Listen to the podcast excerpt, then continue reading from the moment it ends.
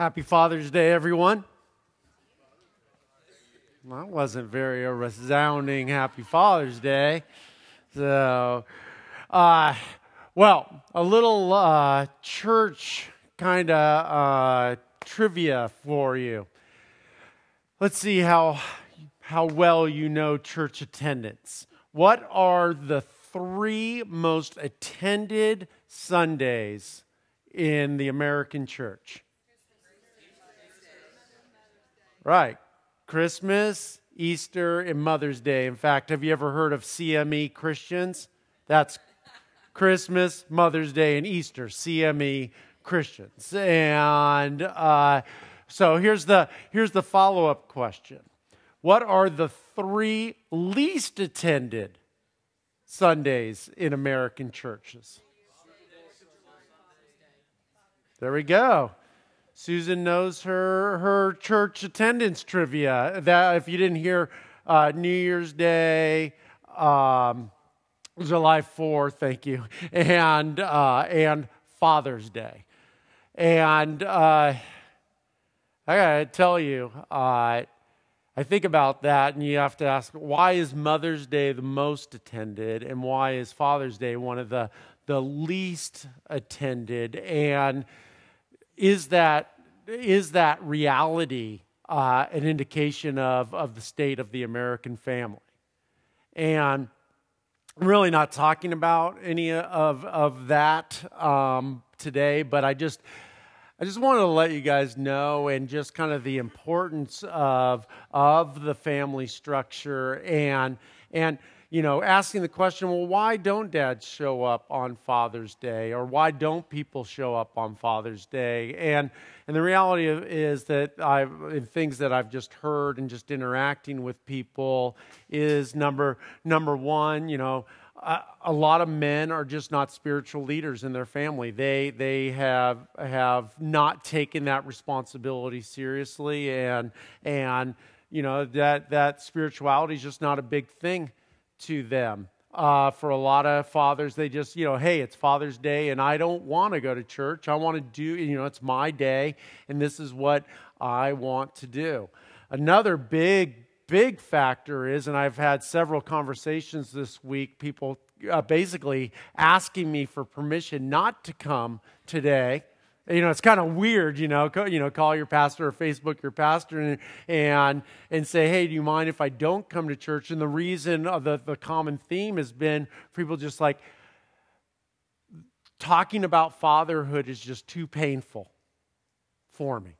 And uh, I just can't see coming to church and, and just being reminded about my experience with my, with my father. And then just, um, and that's grieving right? I mean that, that's that, that just breaks at least it breaks my heart having those conversations and and uh, you know but you know it's kind of like one thing is like wow they think enough you know of me and, and our community to, to reach out and ask for permission not to come. But uh, but on the other hand just the reason why they wouldn't come and it just you know it just praying for them and just knowing that that this day can be a, a, a, day of, of real pain, especially in the church. And I was, I was thinking about this and, and uh, just really the, the video that we just watched and, and this I, idea of, of what we didn't know as kids with our Father. And my hope is going through this, we can uh, appreciate our fathers more, even uh, our fathers who maybe weren't the, you know, the textbook greatest dads uh, of the world. And I was thinking about this in the context of my father, and my father was a great father and is a great father. In fact, I uh, was telling him basically what I was going to be doing today and, and, and thinking about different things that he did while I was growing up that I just didn't understand, but now I know.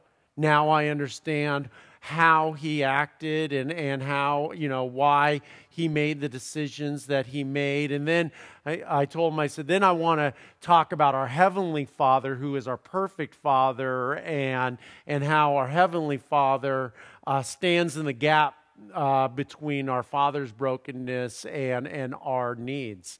And he actually had a pretty interesting response. Uh, he said, Well, you're going to be telling all these stories. When do I get my equal time? You know, just like, he's all, you get to give your perspective. When do I? And I said, Well, come on over. And uh, they're in California right now. I said, Come on, you know, you know where we are, so I'll give you equal time.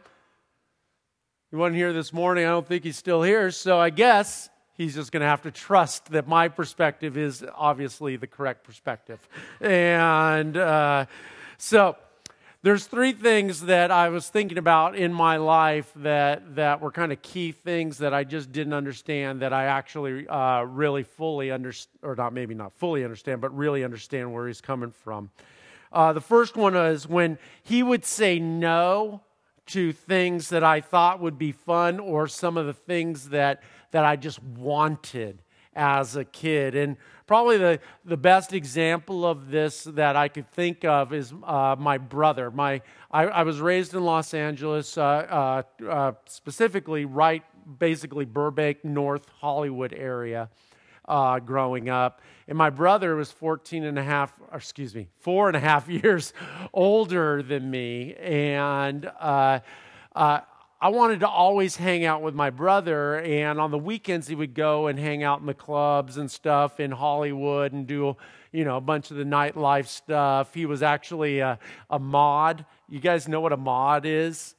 Anybody? It was a fad in the in the '80s where um, teenagers, older teenagers, uh, really identified with with uh, uh, English 60s music and, and kind of that movement and rode uh, Vespa scooters and, and things like that. So he was actually in a mod kind of like club and stuff like that. And they would go and, and do all this stuff that, you know, older teenagers were doing. And I always wanted to go with my with my brother and my brother you know on occasion would say i could come but my dad would always say no you know, you can't go to Hollywood on Friday night and be out on the streets with your brother. You know, you're you're you know 13 years old. You know, that's not not a place for you. And and I never understood why, but but now obviously uh, I know. And and and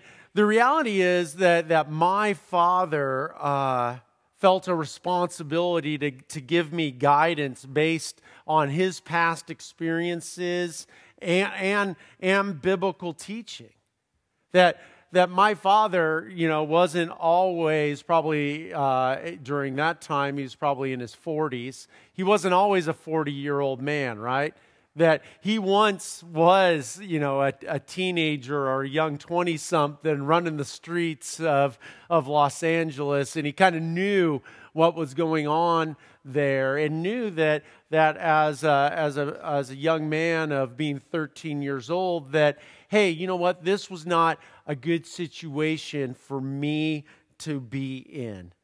And he was teaching me different things about uh, a lot of times when you know I wanted to do stuff with uh, different friends or or constantly going out as I as I got older, and he would say, "No, you know, as long you know we've all heard it. As long as you're living under my roof, you know, you'll get you'll live by my rules and and kind of things like that." And and he wasn't being mean, even though I thought he was being mean at, at, at the time, but he was trying to teach me how to live within my means, both financially uh, and physically. Just, you know, staying up late and getting up more uh, early and just going and going and going. He was trying to put boundaries in my life that that would enable me to to uh, live a healthier and more full life.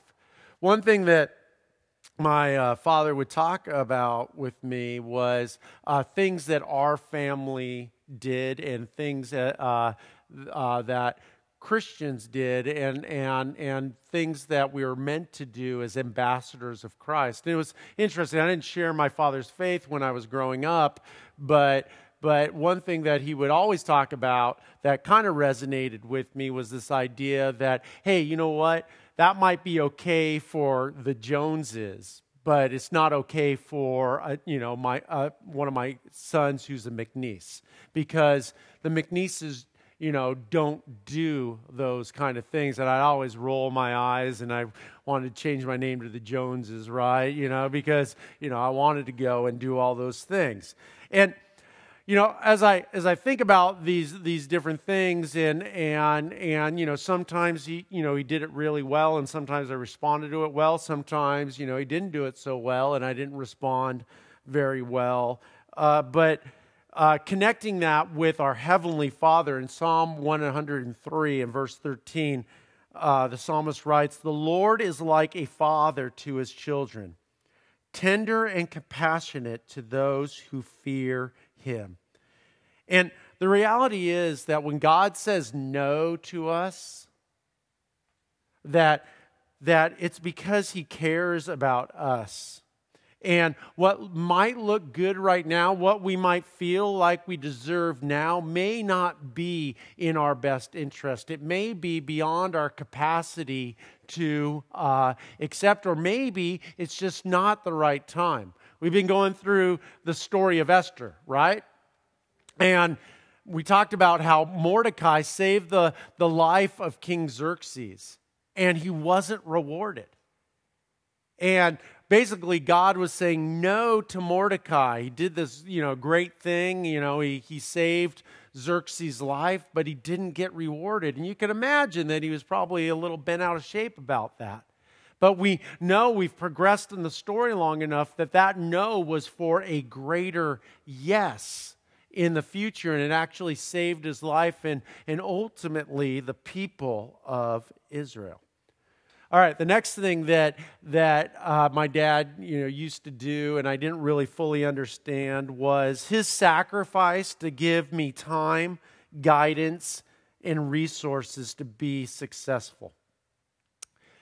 I didn't understand that every time he said yes to me, he had to say no to something that he wanted to do, or maybe uh, something that he was passionate about when I was growing up, my, my dad uh, would try to help me achieve in, in just about everything positive that I was trying to do. When I was growing up, I really got into motocross, and I remember.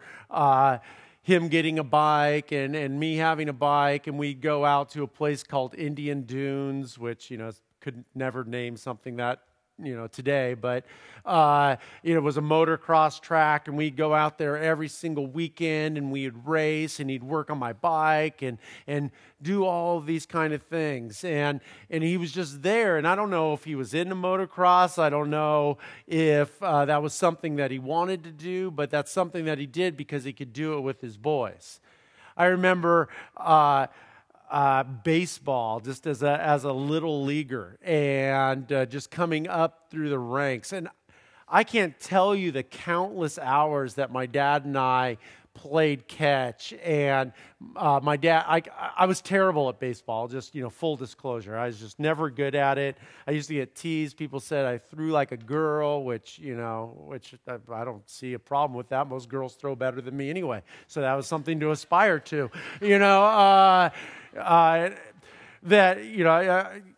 You know, I was pretty good at baseball. Besides, you know, making the little, you know, white thing hit the long thing and you know trying to catch the little white thing in the glove. Besides that i was pretty good. You know but he would spend hours and hours and hours i mean just like ground balls ground balls you know and all i mean it was just like pelt mark practice you know. It always you know take a bounce and hit me and things like that. He would hit pop flies. I, hours and hours. I wasn't any good, and it wasn't something he was forcing me to do. It was just something that I wanted to do, and he and he spent all of those those hours with me, and and and I never really thought that that that he, you know, I never thought about his life growing up, like you know maybe he wanted to do something else. Maybe you know maybe his buddies were uh, you know, playing music somewhere, but he, he you know, was spending time with me uh, in order to help me be better. I remember when I flunked out in ninth grade and they found out that I had dyslexia, uh, that my my dad and my mom, you know, they found this little school in La Cañada uh, uh, area, which is a, upscale suburb, and, and I was in a class with just, you know, like two, three, four other kids, and they taught me how to overcome dyslexia. And I, I never thought about the cost that that must have, have been. And I, I remember during those times, my dad was uh, like the light Nazi, and, and like he was always turning out lights on us. And I remember, you know, we would eat leftovers a lot, and we, you know, didn't go on vacations as much. And I never made a connection with it but but now I know that that during those times that that you know what my parents and the family were sacrificing in order to give me a future. I remember when my, my life came unraveled at 24 years old, and, and I finally uh, did share my dad's faith, and he led me to the Lord. That I remember the, the, the, nights that I would call him because I was so lonely. I, when I became a follower of Christ, I lost all, all of my friends because you know I wasn't going out and partying anymore, and I wasn't doing that. So, and I didn't meet, I hadn't met any other followers of Christ, and my dad was really my only friend, and I was really messed up inside, and and and he w- he was my go-to guy. Like I would call him, I'd call him at one in the morning and make him talk to me until like 3 a.m. And uh, he never complained. I, and, and I never even thought, you know, maybe he'd like to be sleeping right now. Uh, and stuff. And, and my dad's a musician. And, and when I became a follower of Christ, you know, I started playing guitar because I thought that's what Christians did, and and uh, and I started writing these you know awful worship songs, and and and he you know my dad's an amazing musician, and he would sit there and he'd be like. Yeah, you know, I could use a little work here, and we'll do this, and with something just that. And I never thought, you know, you know, maybe he'd rather be anywhere except here listening to this terrible song right now. But, but, uh, you know, but I know now why he did all those things because my father and I think biblical fathers feel the responsibility to prepare and give the necessary tools for their children to be successful. And, and I believe my father, and I believe this for my son uh, and my daughter as well, that, that, that I want them to experience abundant life, not an American abundant life, but a, but a biblical abundant life, uh, the life that God has a vision for them, where, where they are living a life as, as full in, in, in their in close relationship with God and, and, and intellectually full and emotionally full and, and physically doing things to their full potential and socially uh, healthy and interactive. And that's why my father and why I and why us as fathers who are, who are here today and we didn't decide just to check out, do what we do. Jesus said in Matthew chapter 7 and verse 9, You parents, if your child asks for a loaf of bread, do you give them a stone instead? That's actually something I'd do. But, uh, or if they ask for a fish, do you give them a snake? Of course not. And listen to this next part. So if your sin, so, if you sinful people know how to give good gifts to your children, how much more will your heavenly Father give good gifts to those who ask him? And this understanding that, you know, for those of us who, whose fathers weren't in our lives or who aren't in our lives right now, or even, uh, you know, us fathers who know that, that you know, we are sinful, that we are broken, and, and we don't always respond, uh, at, you know, at our best with our children, that knowing that we have a heavenly Father who will stand in the gap, that we have a heavenly Father who cares about us and, and will make a way. The final one that I didn't understand was discipline. I didn't understand why, when my dad would discipline me, he would say, Son, this is for your own good. I hated that. I got in trouble all the time when I was growing up. all the time, especially during the summer when I wasn't at that institution, uh, uh, school, I think they called it. Um, that, you know, I was there with my mom, and, uh, and I, I, just can't even imagine how aggravating I must have been. And and my dad was a disciplinarian, and there would become, you know, inevitably point in the day where my uh, mom would turn to me and say, "Mark, you just wait till your father gets home." And my father would get home from work, you know, and he used to leave, you know, he'd leave for work before the sun came up and and you know, he would he would come home and and he my mom would grab him, right? This is before cell phone, texting and all that kind of stuff and you know, back in the dark ages. And and my dad would would walk in and my and they would they would go into their bedroom and and shut the door and all I would hear would be this.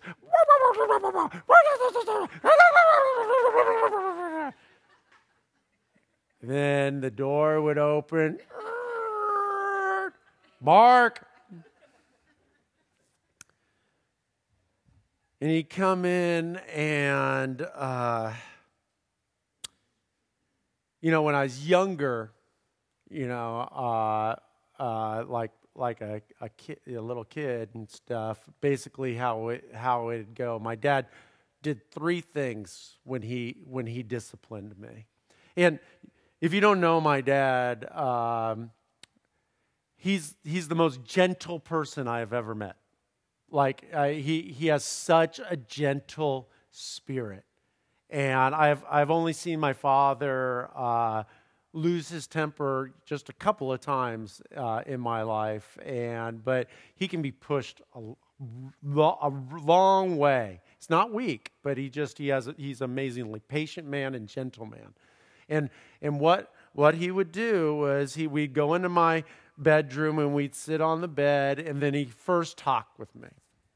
He like Mark, you know, you know, you, you, know, you shouldn't have, you know, tied the M80 to the cat or whatever I did. And, uh, and I'm like, yeah, you know, and all this kind of stuff. And, and that would be, you know, the first thing. And then the second thing that, that he would do is then he would pray for me. And again, I didn't share his faith, uh, uh, but, you know, he, he always had these, you know, these, these prayers, this conversation with God just about, about mostly about him as, as a dad and just parenting me and, and, and things like that and asking God to help guide me and things like that. And then the third thing he would do is spank me. And, uh, you know, and I know we're all over the map on spanking, but again, this was. This is back before internet, so you know, spanking was cool. And uh, but before he spanked me, and again, a very gentle man, not when he spanked, but you, before that part, and he and he he would always say, "Son, this is going to hurt me more than it hurts you." Yeah, we've all heard it, right? And, and you know, I always like, well, I don't want you to hurt more than me. I'll spank you, you know, and uh, you know, I'm the one who's getting in trouble here, and and you know, he, and then, you know, I'd get my SWAT, and then or, o- older, I'd get, I would get uh, grounded, and then after that, you know, I'd lose privileges and things like that. You know, just the progression of getting older, and I never understood why. You know, the whole progression of the thing, but now I, but now I know because here's the reality: my dad worked hard his whole life, and after working a whole day I never even thought that the, that that you know maybe he doesn't want to come home and get yelled at by his wife about something he had nothing to do with except maybe you know 10 years earlier. But that day he had nothing to do with it. So, and he just probably wanted to come home and relax, right? Maybe be with his family, have a little dinner, maybe watch a little TV. You know, is that too much to ask? Apparently it was. And, uh, uh, you know, he walking in the door and, and getting an earful about his little brat son and then having to, you know, go through this whole, you know, kind of talking to me and then praying for me and then spanking me and everything like that. And then all the other. So, you know, why why would he go through it all? Why? Why? Well, I had no idea why, but now I know. And this is why discipline is the highest form of love. Think about it. When you're at Publix or Walmart or wherever you go, and you see some brat you know, screaming and grabbing like cuckoo co- cocoa puffs and, and throwing a, a fit, what do you do? You think ill of the kid, and you, I'll, I'll tell you what you do because I do the same thing. You think ill of the kid, what a brat. You think ill of the parent, why doesn't that parent do something about it? And then you go into another part of the supermarket because you just don't want to deal with it right? Why? Because you don't care. You go, the only reason you care is because the kid's annoying you. That is the only reason you care. Don't tell me otherwise. So, why do we discipline people? Because none of us like it, right? I mean, my dad didn't come home and, like, oh, good, I get to be yelled at by Jan and do all this discipline stuff. No, I don't like it when I get home I get it done as fast as I, I can. You know, I don't want to deal with it. I want to do something else. I want to do something pleasant. We do it because we love our children. And I didn't realize that until I was a father, that discipline is the, is the highest form of love. And because when we, we discipline, we take the time, we do so, we confront something that is un pleasant that we don't want to deal with, but we deal with it because we want our child to have a better future. And that's why we do it. And how, the, how does this relate to our, our Heavenly Father? It, it relates directly. In Deuteronomy chapter 8, verse 5, think about it.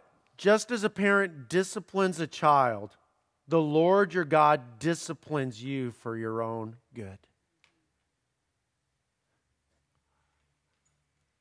And then, probably the greatest, probably scripture, I think, for a parent and really for a child to understand our, our interaction with each other and how God disciplines us is found in Hebrews chapter 12 and verse 5 through 11. And have you forgotten the encouraging words God spoke to you as his children? Now, check out these encouraging words. It's not go team, you got a medal. It's this My child, don't make light of the Lord's discipline. And don't give up when he corrects you. For the Lord disciplines those he loves and he punishes each one he accepts as his child. As you endure this divine discipline, what kind of things do you endure? Do you endure going to Disneyland? Do you endure frozen yogurt? Do you endure an all you eat can eat buffet? I don't know. Do you endure an FSU football game? No. You don't endure things that are enjoyable. What kind of things you do you endure? You endure childbirth. You endure, you know, painful, awful things. So he's saying, as you endure this divine discipline, it's not pleasant. Remember that God is treating you as his own children. Who ever heard of a child who is never disciplined by its father, Paris Hilton.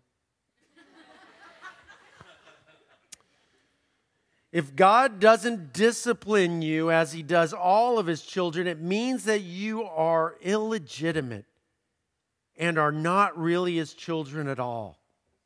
Since we respect our earthly fathers who disciplined us, shouldn't we submit even more to the discipline of the Father of our spirits and live forever? This idea that, you know what, when we're disciplined by God, it is the highest form of love. It means that we have a future in God's eyes. When God says no, He's saying no because we have a grander future. He has a grander future than what, uh, uh, than what we are currently experiencing.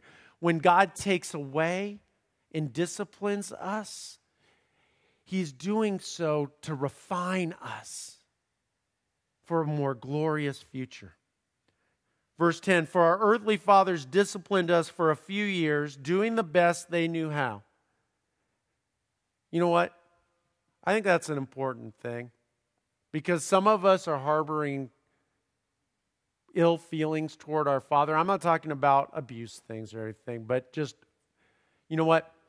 Our fathers are human. And a lot of times we don't think about our fathers that way. But they're human, they're broken, and they have a sin nature. And for most of us, our fathers disciplined us the best they knew how. And you know what? Some of us just need to cut our fathers some slack. We've been way too hard on them, and we should at very least extend the grace to our fathers that they extended to us because you probably weren't a dream come true your whole life either. But God's discipline is always good for us so that we might share in his holiness. And this is the promise. We have a perfect heavenly Father. Even all of our fathers have come up short, that our heavenly Father will never come up short. No discipline is enjoyable while it's happening, it's painful. But afterwards, there will be a peaceful harvest of right living for those who are trained in this way. And this is something that we need to understand.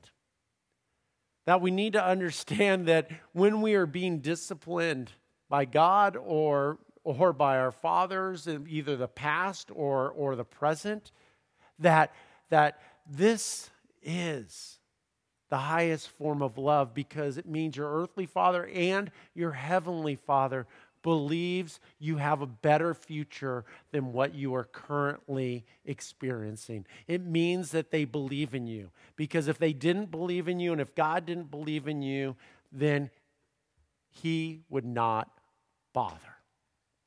Okay, so there's a couple of things that I just want to just give you some action points. Like I said, some of you need to call your father and just reconcile. There's some things that have happened in your life that, that your father has probably made some bad calls. Maybe he wasn't there for you. But you know what? Maybe it's just time to say, you know what? I'm going to extend to my father the grace that I'd want extended to me. Here's the second one. And this is for you, you young guys. You guys with the, the little kids. My daughter is 16 years old. In a few months, she will be 17 years old. I'm coming to the end of being the primary male figure in her life. Am I happy about it? No. Am I digging ditches in my backyard? Yes. A few will go missing before one gets her. But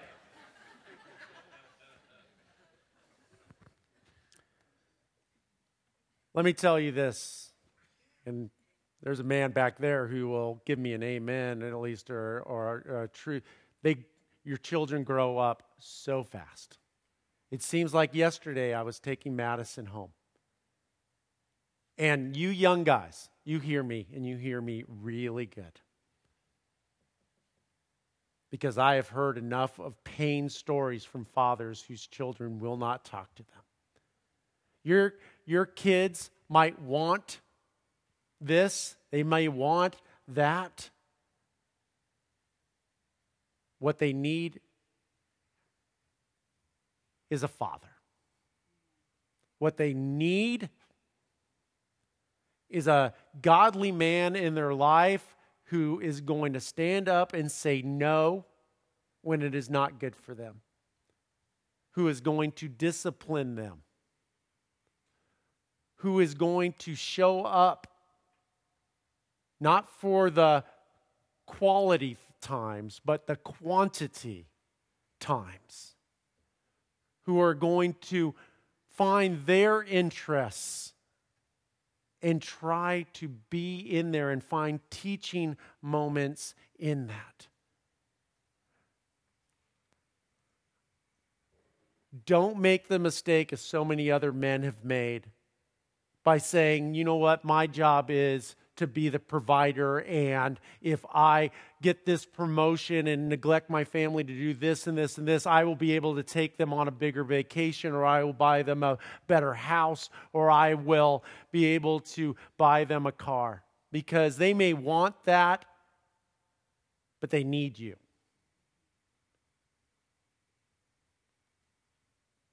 And you have this one time in their life there's always going to be another football game. There is always going to be another, you know, television program. There's always going to be another, you know, gig. There's always going to be another fish. But there's only going to be this one moment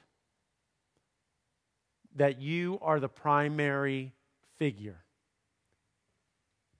in your children's lives.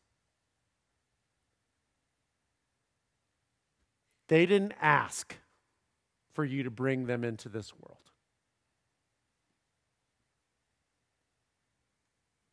You be a man of God and you be there for your children. And you say no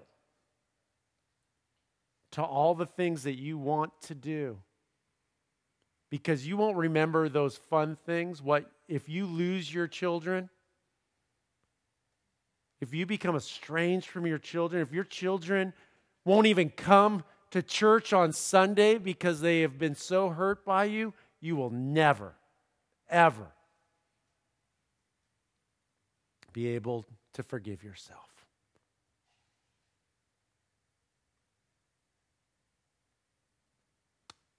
Let me pray.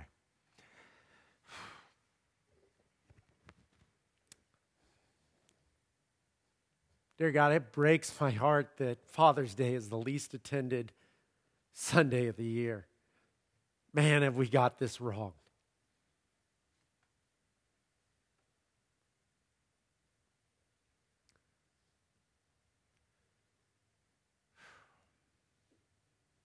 God, I just pray for, for those of us who are fathers who have had many a moment that we're not proud of that you will give the grace to our children to forgive us. And God, I just pray for the young men who are at the beginning of this journey. That you will let all the peripheral stuff that tries to take our attention, just let it fade. And let us just focus on our families. Let us be men who are man enough to say no, who are man enough to sit down and talk with our children and tell them about the, the legacy of their family and what it means to be a child of God.